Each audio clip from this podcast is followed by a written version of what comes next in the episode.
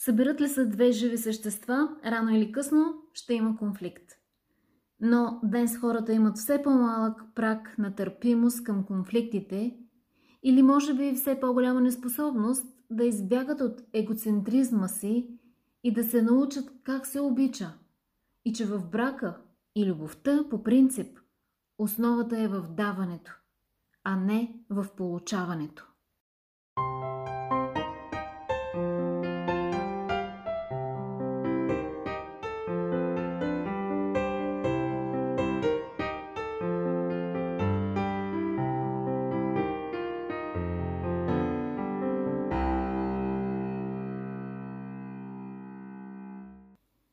Като човек, който е над 40 години, не мога да не виждам разликите по отношение на браковите преди и сега. И може би е нормално да има такива разлики. Някои от тези разлики са добри в полза на съвременните бракове.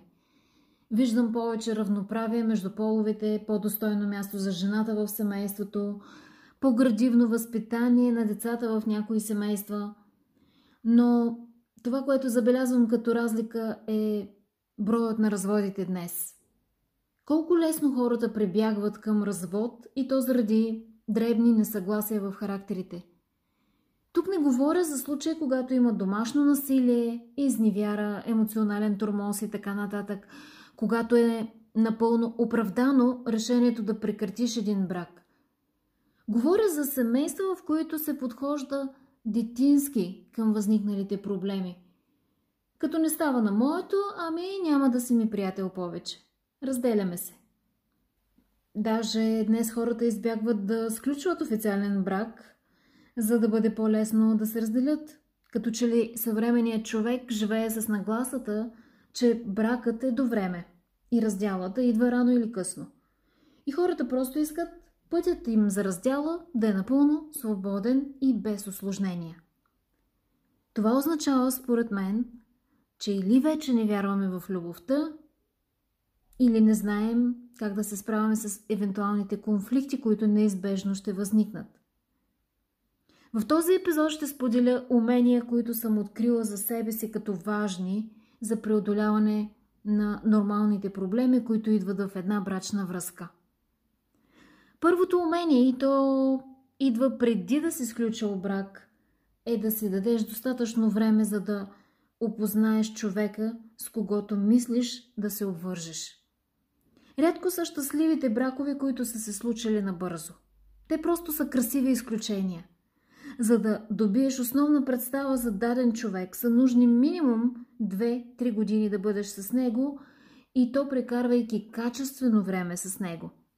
Качествените разговори, времето прекарано заедно ти помага да добиваш представа за ценностната система на партньора ти, за характера му, очакването му за живота, готовността му да се посвещава, да дава, да обича. Второто умение, което също трябва да се случи преди брака, е да си изградил неегоистична нагласа в себе си. Влизаш в една брачна връзка, за да даваш, не само да получаваш. Човека до теб не е роден, за да те прави щастлив и да угажда на желанията ти. Двамата сътворявате щастието си, като всеки възприема любовта като даване, а не получаване. Акцентът в света на индивидуализма, в който живеем днес, е да правим нещата по своя си начин. Да издигаме своето аз над другите.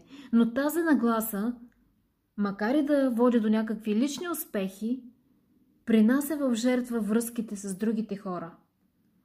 Лишаване от умението да живеем в общност и да правим компромиси за доброто на общността, а бракът е именно една мини-общност, която оцелява заради истинската любов и компромисите.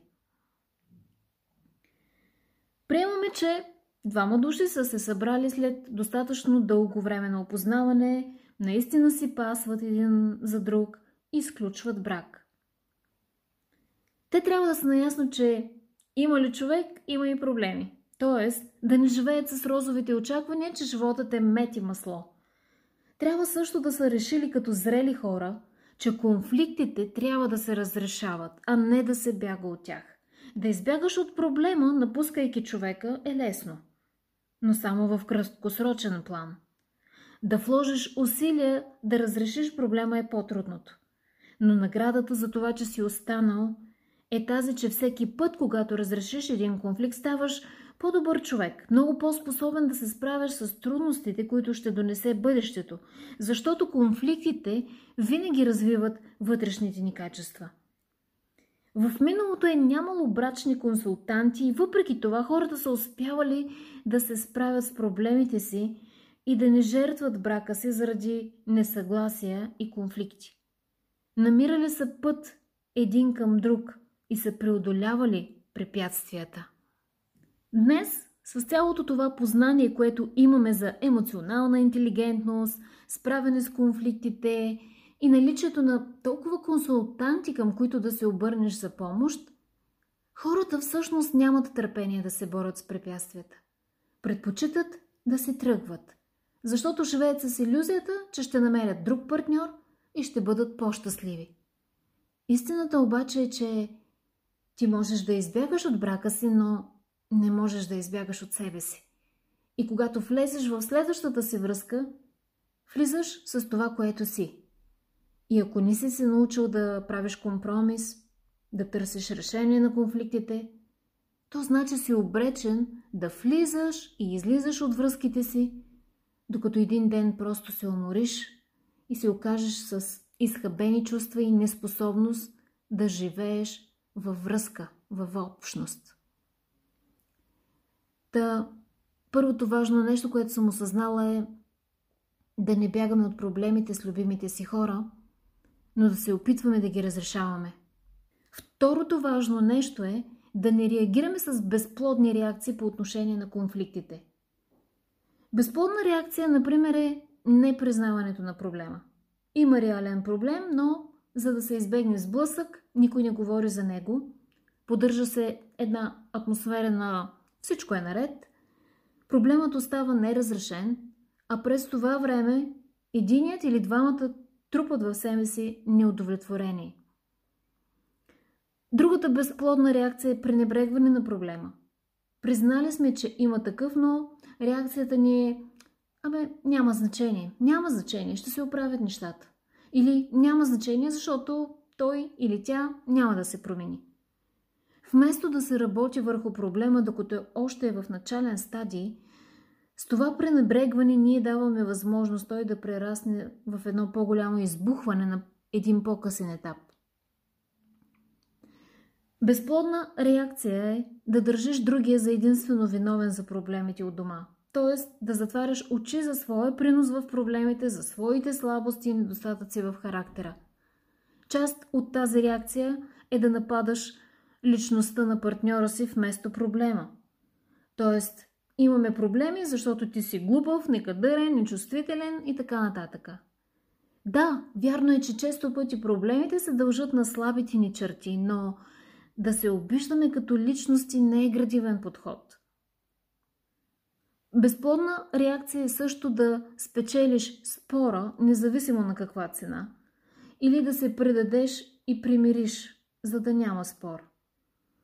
И в двата случая даваме място за трупане на неприязън или неудовлетворение в някои от партньорите. Безплодна реакция, често използвана от мъжете, е да купуват подаръци, за да замажат проблемите. Вместо да се фокусират как да се разреши възникналия конфликт, те временно го потушават с романтични жестове.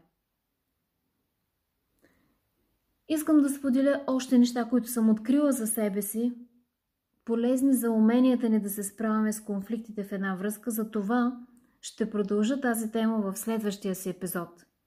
А от този, нека ни остане най-важното. Любовта не е съществителна. Тя е глагол.